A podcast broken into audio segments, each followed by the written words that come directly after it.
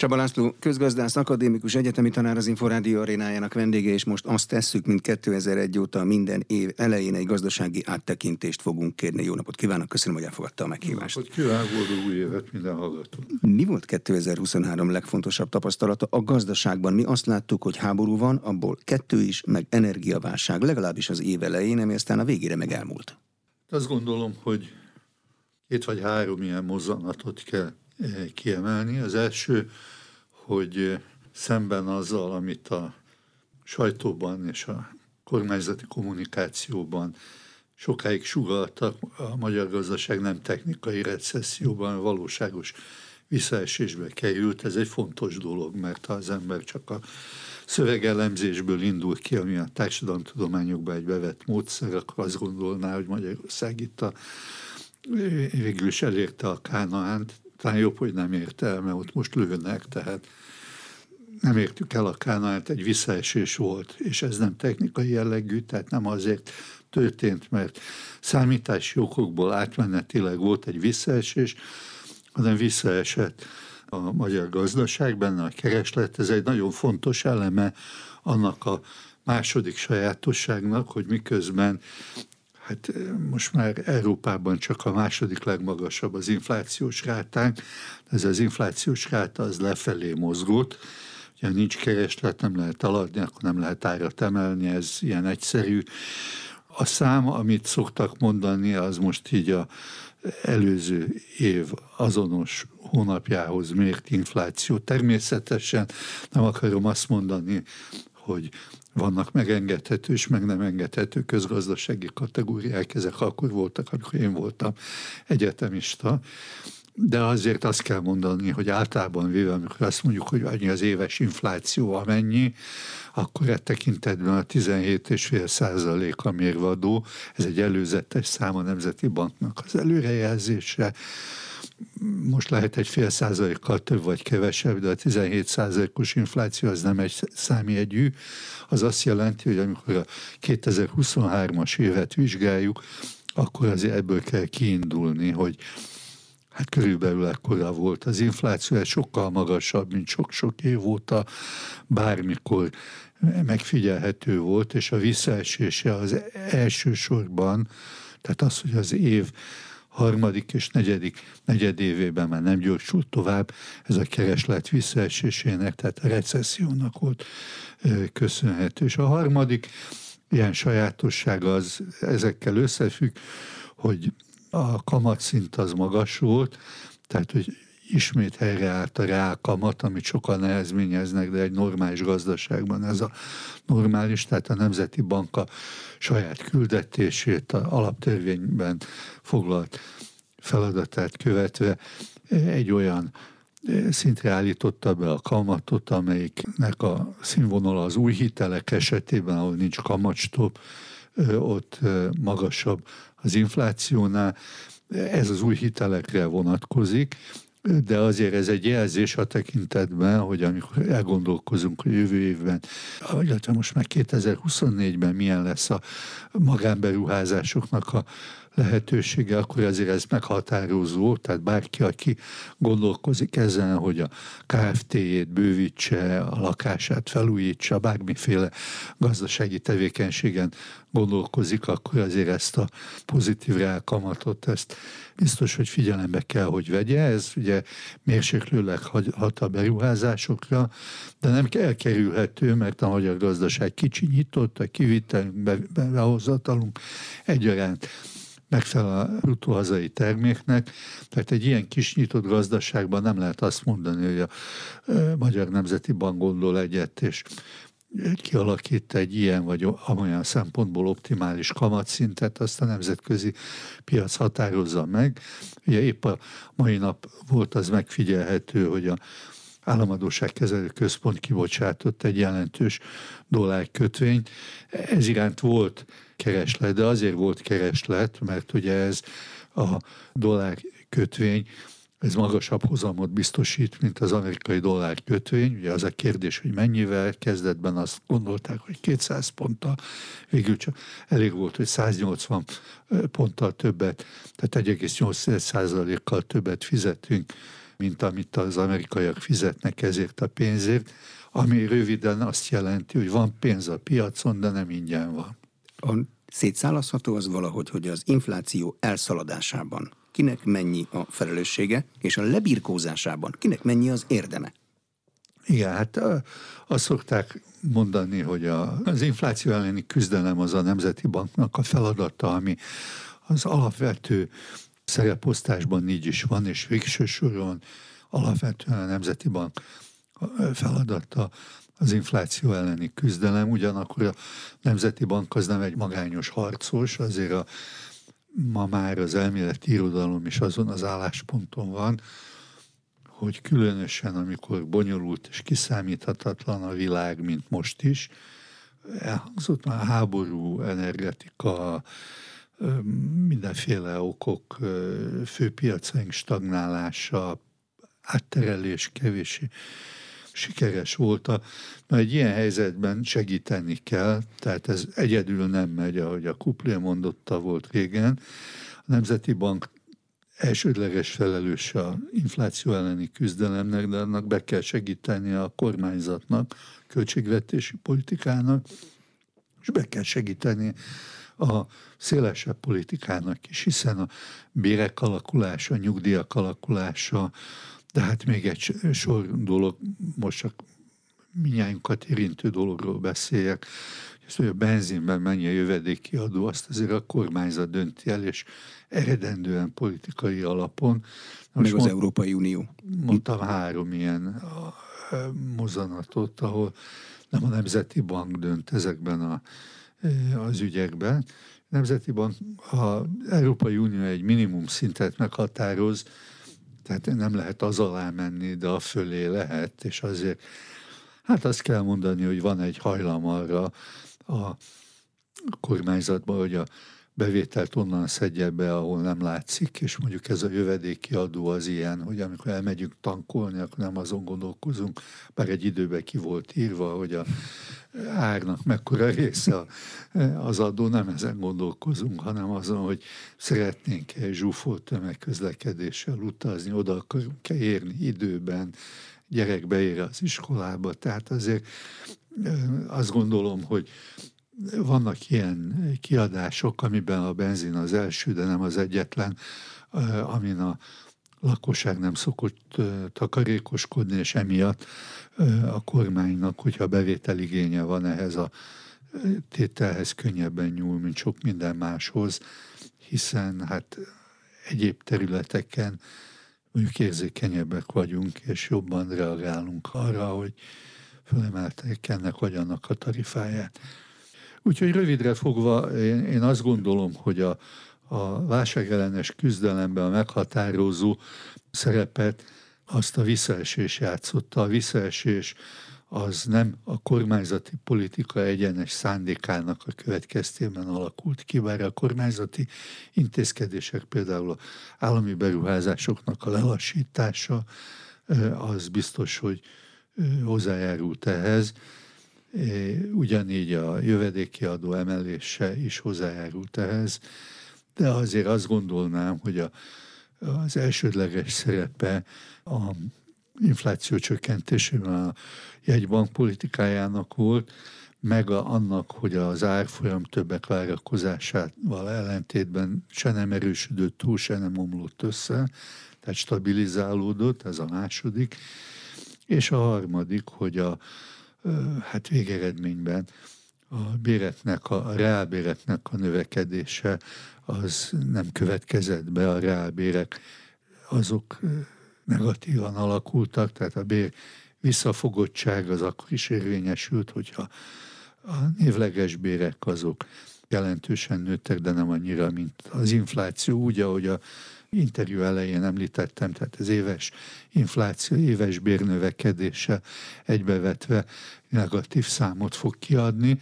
Tehát ha nem nő a kereslet, nem nő a reálbér, akkor az történik, hogy elköltik azokat a pénzeket, amiket a választási évben mint 13. havi nyugdíj, mint fegyverpénz, mint ilyen-olyan juttatások kaptak, és aztán utána óvatossá válik minden háztartás, mert hogy, hogy látszik az, hogy ez azért ez így nem megy tovább, nincs minden évben választási év, tehát 2023-ban nem nőttek a, ezek a juttatások olyan ütemben, mint nőttek 2022-ben. Ez nem kritikaként mondom, hanem csak tényként, aminek hatására ugye nem volt miből költeni, tehát azért ez egy meghatározó eleme.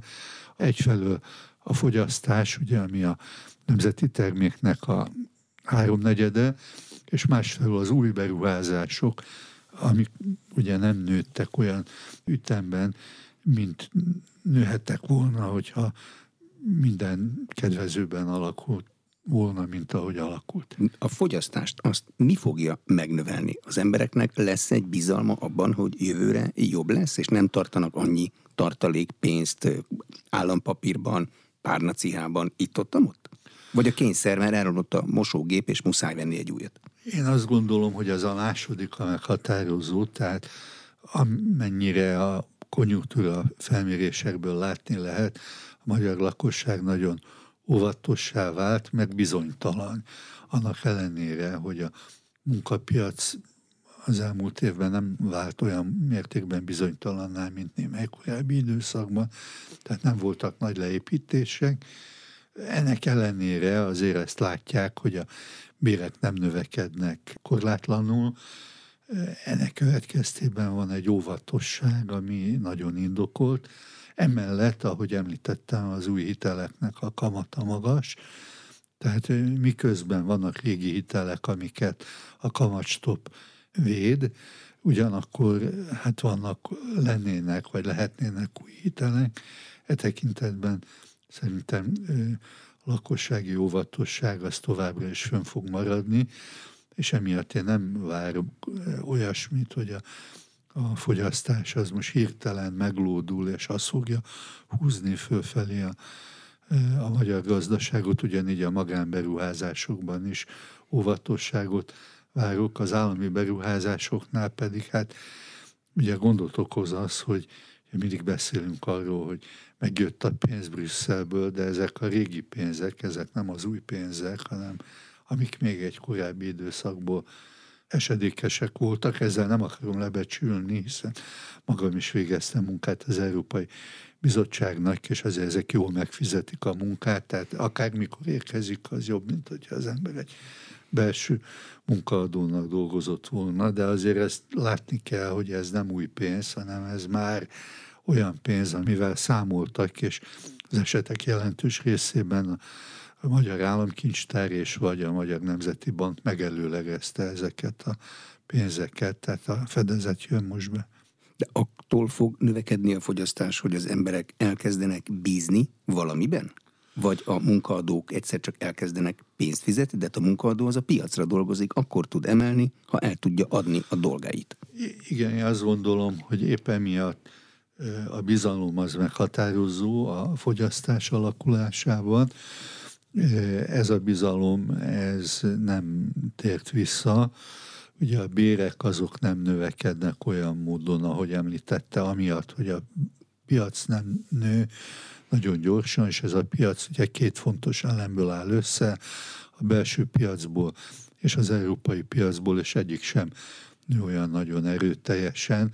Az amerikai az nő, de az viszonylag kis része, csak azért említem meg, mert ugye mindig a keleti nyitásról szokott a politika beszélni, és a keleti nyitás időszakában is az amerikai piac az, amelyiknek a részaránya a magyar kivitelben megnőtt, és nem a kínai Tehát nő a magyar-kínai kereskedelem, de az ugye úgy néz ki, hogy ha tíz egység a forgalom, kilenc belőle a kínai export, és egy a magyar. Tehát az nem lendíti fel így a magyar gazdaságot, tehát látni kell az, hogy nincs keresleti oldalról egy jelentős húzóhatás, az állam nem tud belépni tetszés szerint, mert akkor ugye a infláció ellenes célokat föl kellene áldozni.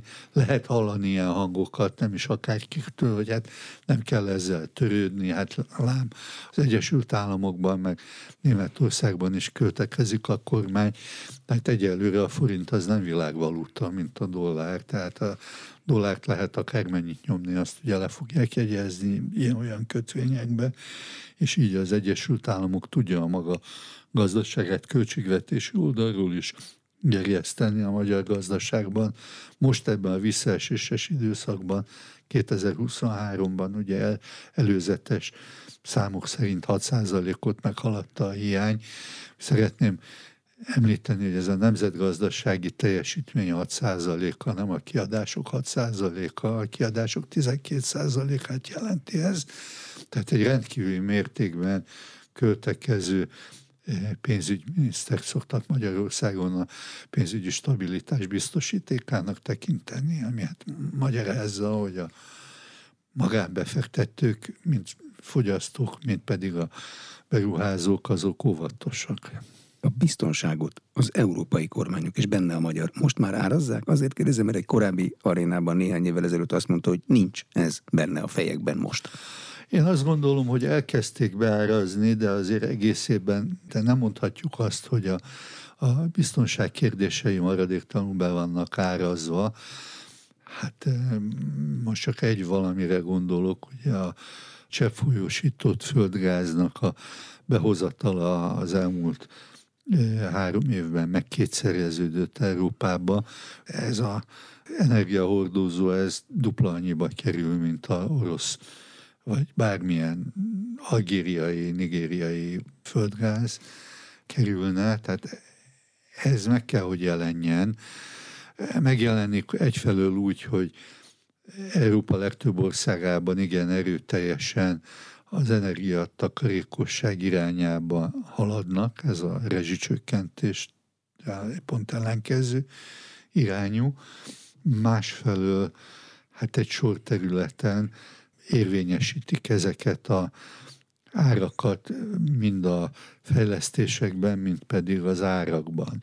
A fejlesztések azért fontosak, mert hát sok olyan tevékenység van, ami energiaigényes, kezdve mindjárt a középületek fűtésével, de folytatva az autóiparral és sok minden mással.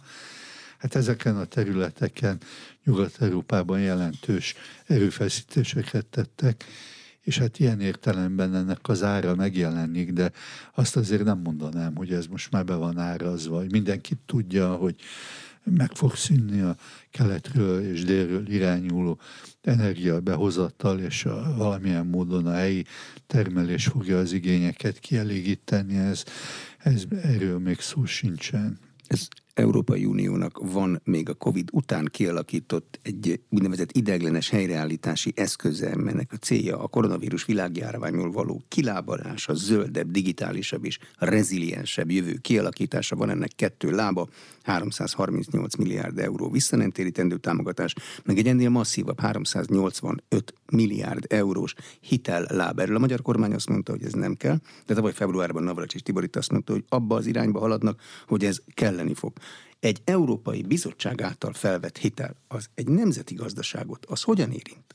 Mi az összefüggés? Hát az attól függ, hogy valakinek milyen a megítélése a piacon, azért is emlegettem ezt a dollár kötvény kibocsátást, mert világos, hogy eh, ha az Európai Bizottság venne föl hitelt, akkor az olcsóbb lenne, illetve egész konkrétan tudjuk azt, hogy ebbe az újjáépítési alapnak a hitel keret része az alacsonyabb kamatozású, mint amilyen feltételek mellett ma Magyarország pénzhez tud jutni. Tehát én ezt helyesnek tartom, amit itt a Navracsics miniszter úr mondott, hogy a kormány némi megkésettséggel észrevette, hogy nem csak a vissza nem térítendő, hanem a visszatérítendő támogatást is érdemes fölvenni. Ez szerintem jó, és hát nyilván miután volt ez a hosszú vita arról, hogy milyen pénzeket, milyen feltételekkel kapunk meg. rövidre fogva Magyarországnak minden fillére szüksége van, ami előnyösebb a piaci finanszírozásnál, következésképpen igen, jó dolog, hogyha utolsó pillanatban is, de megállapodtak erről a újjáépítési alap igénybevételéről, a jó emlékszem, december 9-én született meg a megállapodás, nem lehet azt mondani, hogy elkapkodták, de azért ugye szokták mondani, jobb később, mint soha. Van egy ilyen megállapodás, és egy csomó olyan dolgot finanszírozunk belőle, amik egyébként szükségesek, és nem biztos, hogy futna rá környezetvédelem és sok minden más, infrastruktúra fejlesztés, tehát nem feltétlenül közvetlenül megtérülő és piacról finanszírozható, ám de szükséges tevékenységek. Ugye én azt gondolom, hogy ez egy jó irányú lépés. 2028-tól kell majd törleszteni, és 2058-ig tart a törlesztési időszak. Ez az én vállamat, mint magyar állampolgárét kell, hogy nyomja valamennyire? Tehát nekem ezt kéne éreznem? Hát feltétlenül, mert ugye nincs, aki kifizetni helyettünk ezeket a a tartozásokat, ugyanakkor, mint a kérdésben is szerepelt, itt ez egy nagyon hosszú idejű, és én még hozzátettem, hogy alacsony, viszonylag alacsony kamatozású hitel, tehát ez az adott körülmények között a legelőnyösebb.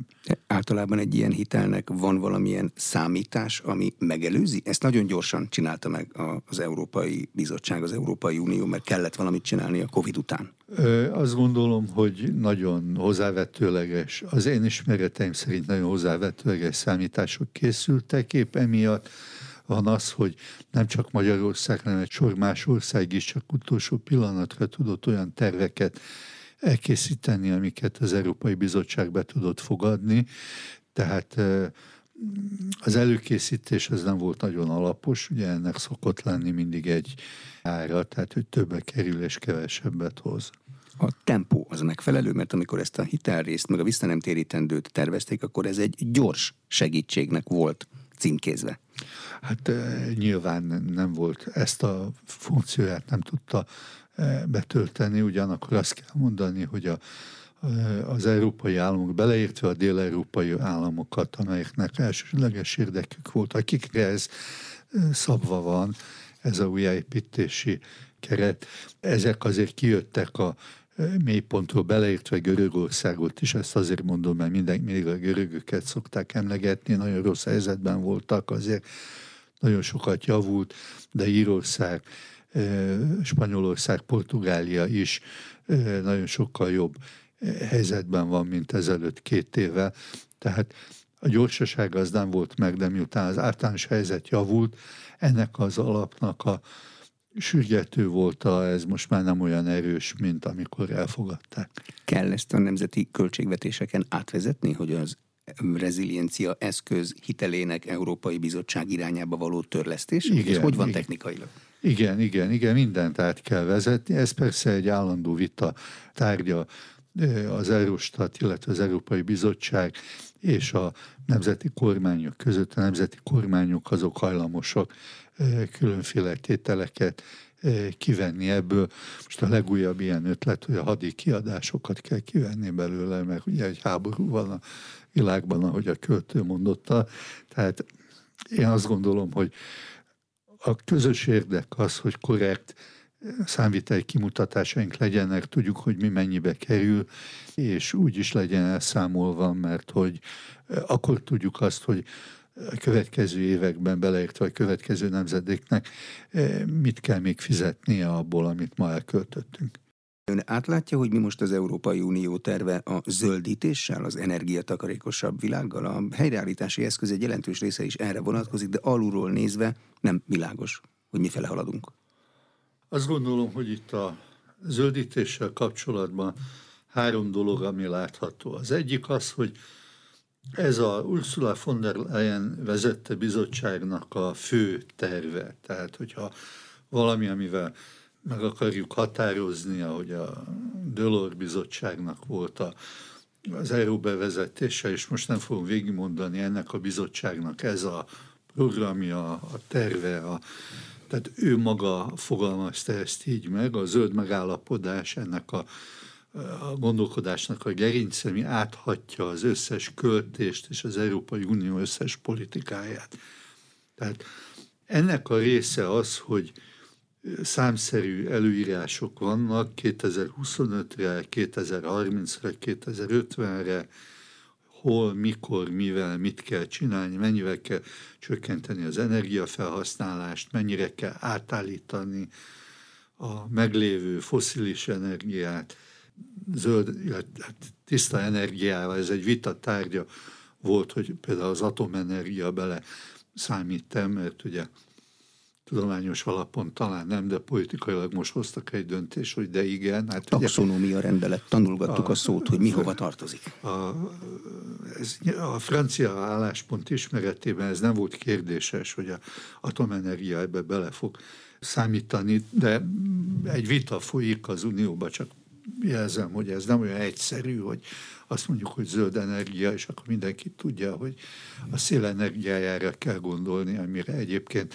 az a jellemző, hogy annyira nem hatékony, hogy olyan országokban állították le a szélerőmű, új szélerőműveknek a építését, mint Hollandia. Én most nem vagyok a zöld program ellen, ellensége, hanem csak megállapítom, hogy egy dolog az, hogy ilyen kérdésekben mit fogadnak el, vagy mit tűznek ki célul, és más dolog, hogy mit lehet megvalósítani, különösen gazdaságosan. Tehát ez a zöld program egy rendkívül ambiciózus cél együttest jelent, az élet minden területét érinti, beleértve a mindennapi életet, amennyiben a fűtés, az autóközlekedés eh, ebbe a kérdésbe beletartozik, és meg sok minden más is. Na most, amit látunk, az a következő, hogy hát ugye ezt követően kitört a Covid, nem fogom elmondani, mindenki tudja, hogy mi minden eljárt együtt beleértve a gazdasági visszaeséssel, és aztán hozzáadódott még két háború, egyiket se tartottuk valószínűnek, mondom így többes szám első személyben, mert ugye mégis egy nemzetközi tanszéken tanítok, és csak mondom, hogy nemzetközi kapcsolatok művelői, különféle iskolák, elméleti gyakorlati szakemberek, senki nem tartotta ezt valószínűnek, amikor ugye a két háború közül az egyik a orosz-ukrán háború, hogy amikor Putyin elnök megfogalmazta 2021-ben ezt a vízióját, ami lényegében az orosz birodalom helyreállítását célozta, akkor ezt mondtuk, hogy hát ez a soron levő brosúra, amit nem kell komolyan venni, óriási tévedés volt. Ma már tudjuk, utólag minnyáján mindig okosak vagyunk mi is. Tehát ez az egyik, csak mondom, hogy erre nem számított senki. Ukrajna készült ugyan a háborúra, hiszen 2014 óta területének egy részét Oroszország elfoglalta, és csak csöndben mondom, hogy majdnem két éve tart egy háború, és újabb területeket nem foglaltak el az oroszok, mert olyan győzelmi jelentések ellenére sem, de folyik egy háború, és erre így nem számítottunk, és mindenféle gazdasági és egyéb következménye is vannak. És a másik ugye a közelkelti háború, a Izrael elleni terrortámadás a gázai övezetben folyó jelenleg már több mint 22 ezer eh, áldozatot követelő eh, háború. Egyikre sem számítottunk, mind a kettő befolyásolja a világot, minden a világgazdaságot, a világpolitikát, egyáltalán eh, mindent, amit a világról gondolunk beleértve a zöld megállapodást is, tehát nyilvánvaló, hogy nem lehet úgy tenni, mint hogyha ezek a kérdések, amikről most beszéltem, tehát például a két háború, ez nem merült volna föl, meg a Covid nem lett volna. Mindennek hatására ugye úgy tűnik, hogy ezek a 2019-ben elfogadott előirányzatok, ezek nagyon ambiciózusak, vagy nagyon derülátóak, és ennek részeként, mondom a harmadikat, ami nincs általában a lapoknak a címlapjain, de azért, ha az ember utána olvas, akkor tudhat róla, hogy a legkülönbözőbb területeken a szakminiszterek olyan megállapodásokat kötöttek, amelyek nem a zöld megállapodás irányába, hanem annak inkább a felfüggesztése irányába hatnak. Ugye volt szó már Nagy István agrárminiszterről, ugye ő több nyilatkozatban is beszélt arról, ami egyébként alátámasztható, hogy a szakminiszterek olyan megállapodásokat kötöttek, amelyek felfüggesztették a legnagyobb környezetszennyező, ami ugye a mezőgazdaság, az arra vonatkozó előirányzatokat azért, hogy a kis és közepes gazdaságoknak a termelését, meg az intenzív európai mezőgazdaságot, meg az önállátást biztosítani lehessen. Most csak azért mondtam, hogy nem arról van szó, hogy gonosz bürokraták megtámadták a nemes ötleteket, hanem hogy ezek, amikről beszélek, ezek kiemelt politikai célkitűzések Franciaországban, Spanyolországban, Olaszországban, Németországban, és ennek következtében az Európai Unióban is, tehát egy. És most anélkül, hogy végigmennék, csak említek területeket, ahol hasonló jellegű megállapodások születtek. Hát ilyen az autóipar, ahol a hagyományos motorok és a hagyományos termelők támogatása az kikerült az uniós szubvenciókontrollnak nevezett, tehát támogatás ellenőrzés és szabályrendszer alól. A harmadik ilyen dolog, ami nem kis jelentőségű a költségvetése, ennek a kérdése, ahol átmenetileg a világjárvány miatt felfüggesztették a költségvetési szabályokat, és azokat igazából már 2023-ban, de legkésőbb 24-ben vissza kellett volna állítani, ehhez képest decemberben ugye azt nyilatkozta Varga Mihály, hogy hát abban állapodtak meg, hogy nem az uniós szabályoknak a hatáját erősítik, hanem a nemzeti kormányoknak a mozgástere fog megnövekedni. Hogy ez mit jelent, ez eléggé kézenfekvő, hát nem Magyarország az egyetlen, de mi is ezek közé tartozunk, de említettem Franciaországot, Spanyolországot, Olaszországot, ahol hát elég messze van a államháztartási egyensúlya a Maastrichti 3%-tól, és nem csökken a adósságráta sem. De kellene? Hát vészhelyzetek vannak, még mindig háború van a szomszédban, nem ilyen ö, ö, számfetisizmus? Az, hogyha mindent...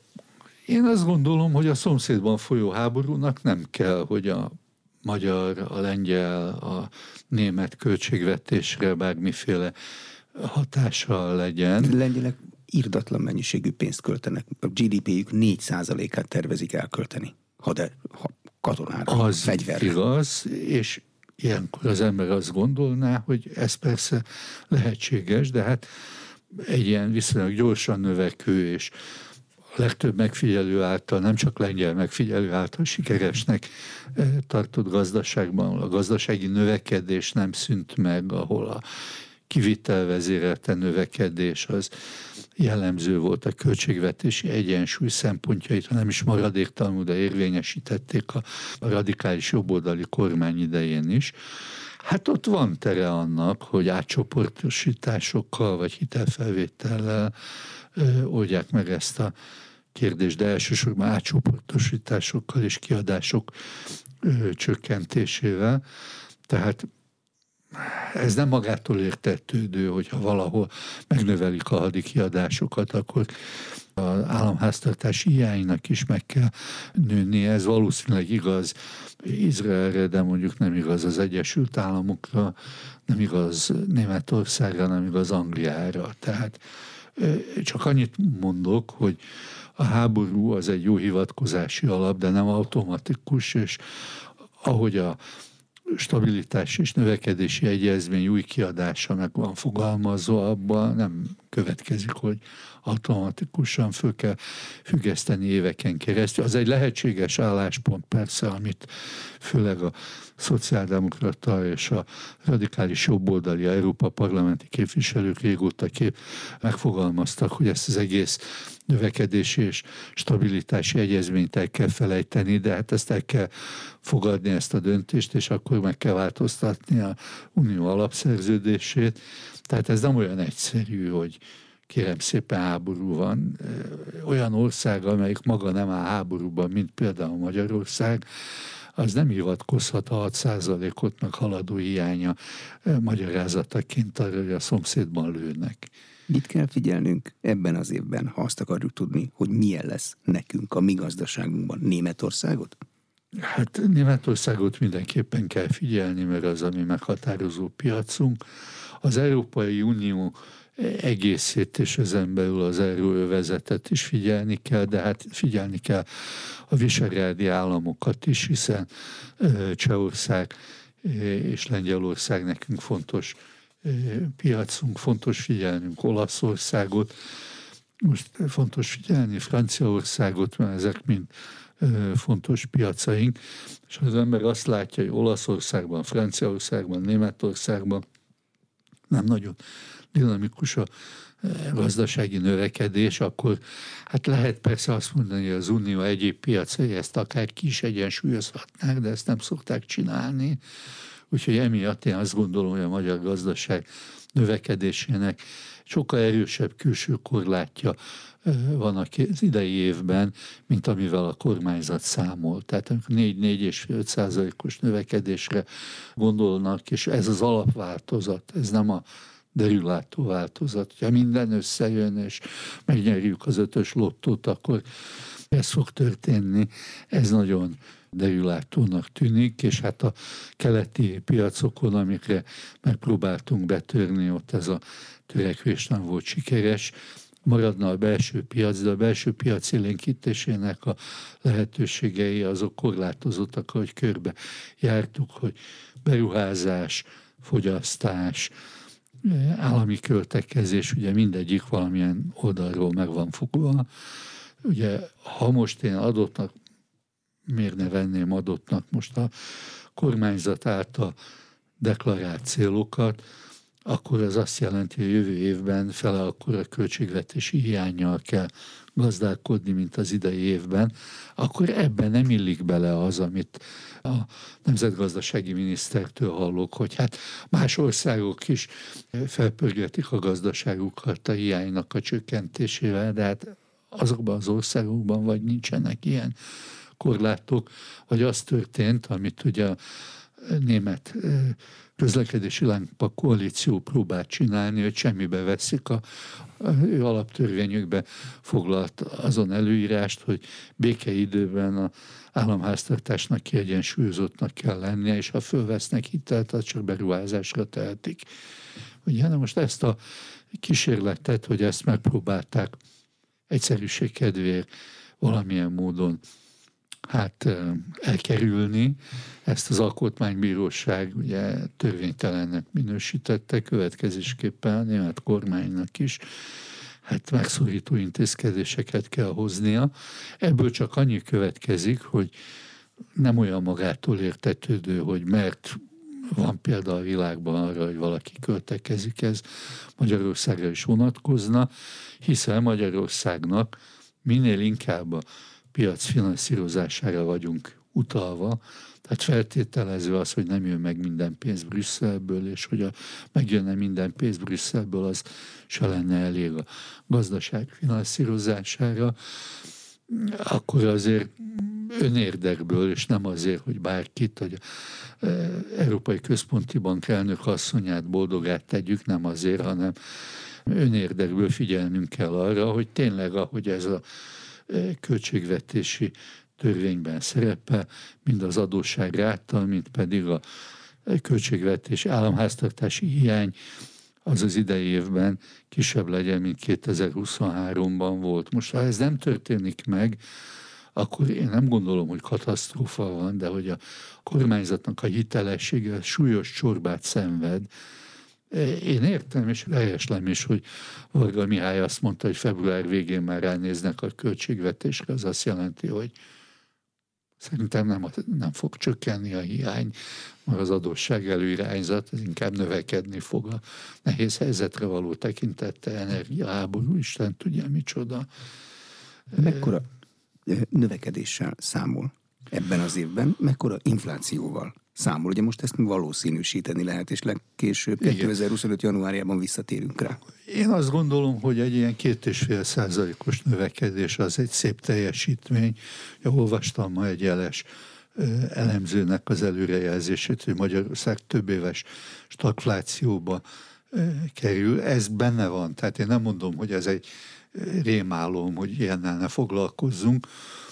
Ez benne van a lehetőségek között, de egyelőre még nem vagyunk benne, és 2024-re kérdezett, 24-re nem gondolom, hogy stagfláció lesz Magyarországon, lesz egy növekedés, ami kisebb lesz, jelentősen kisebb lesz a kormányzat előrejelzésénél, amit a kormányzat helyes a figyelembe vesz, mert ugye nem tudja a meg nem terület jövedelmet elkölteni, legalábbis következmények nélkül. Ha mégis elkölti, akkor az infláció nem marad azon 6-7 százalékos szinten, amit most a Nemzeti Bank e, alelnöke is a minapi interjújában valószínűsített, hanem ez egy magasabb, értve az alatt ilyen 8-9 százalékos inflációt e, eredményezne, és ez előállhat abból is, hogyha mondjuk a közel-keleti háború miatt kialakuló bizonytalanságok okán az energia árak ismét meglódulnak, a forint begyengül, a kamatszint magas marad, mindezeknek a, hatására egy magasabb inflációs szint alakulhat ki, különösen ha az történik, amit ugyancsak a nemzetgazdasági miniszter mondott, hogy a bérek növekedését, nyugdíjak növekedését a kormány, mint fogyasztás ösztönző intézkedést fontosnak tart.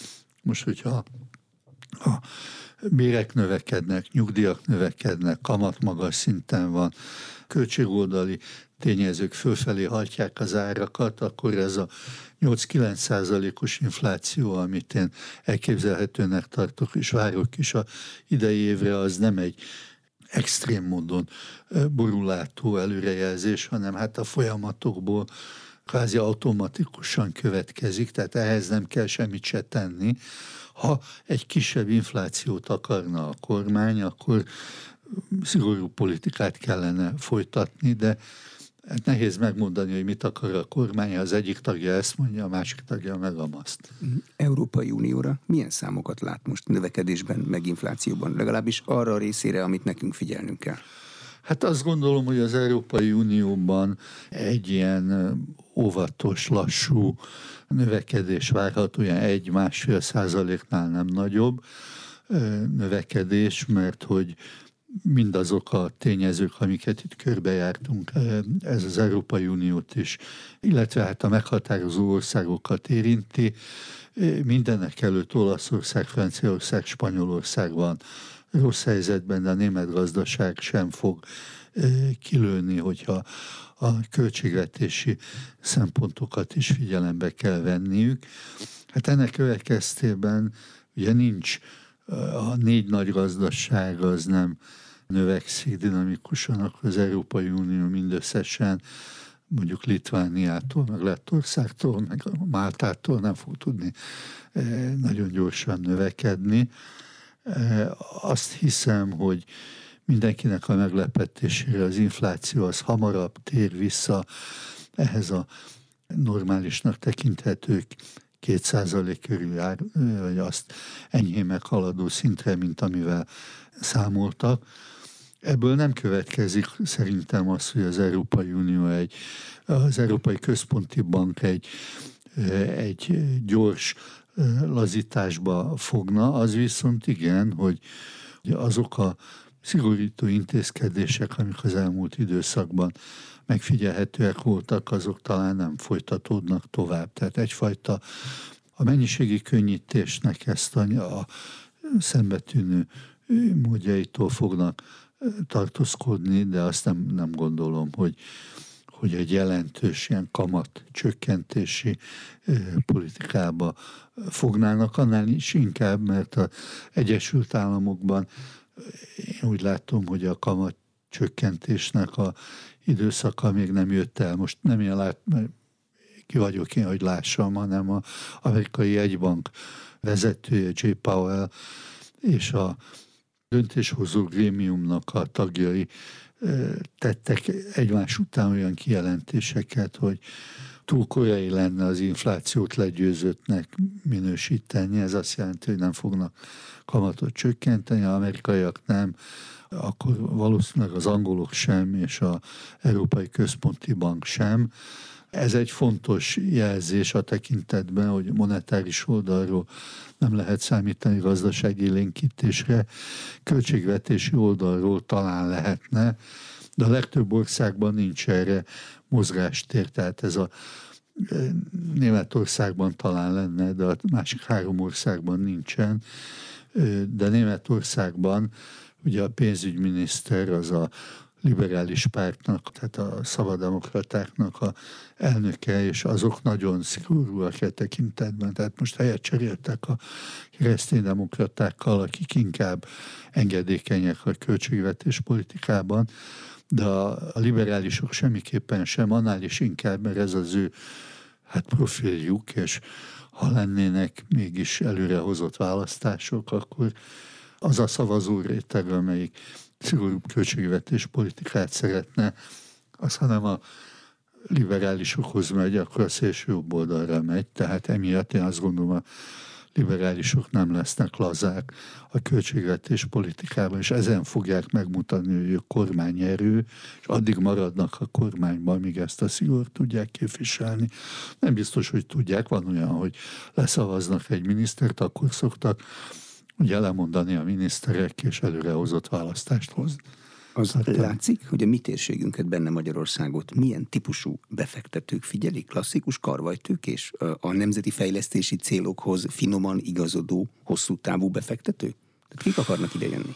Én azt gondolom, hogy Magyarországot jellemzően a működőtőke befektetők figyelik, és a működőtőke befektetői számára jelent Magyarország egy vonzó helyet. A, nálunk nagyon kicsi a tőzsde, tehát a tőkepiac általában véve tőkepiaci szempontokat követő, vagy valuta befektetésekkel operáló befektetőknek nem annyira izgalmas Magyarország, a működő befektetőinek igen. Ez nagyon erősen kötődik ahhoz, hogy a kormányzat milyen gazdaságpolitikát folytat, és ez mindenképpen jó, hogy a kormányzat egésze a működőtőke befektetőivel kapcsolatban hát kedvező álláspontot tart, hogy nézeteket, támogató nézeteket fogalmaz meg. Ez egy további kérdés, hogy konkrétan milyen működőtőkéből mennyi kell, de ez egy másik beszélgetésnek lehetne a tárgya. Köszönöm szépen. Az elmúlt egy órában Csaba László közgazdász akadémikus volt az Inforádió arénájának vendége a műsor elkészítésében. Módos Márton főszerkesztő vett részt. Köszönöm a figyelmet, Exterde Tibor vagyok.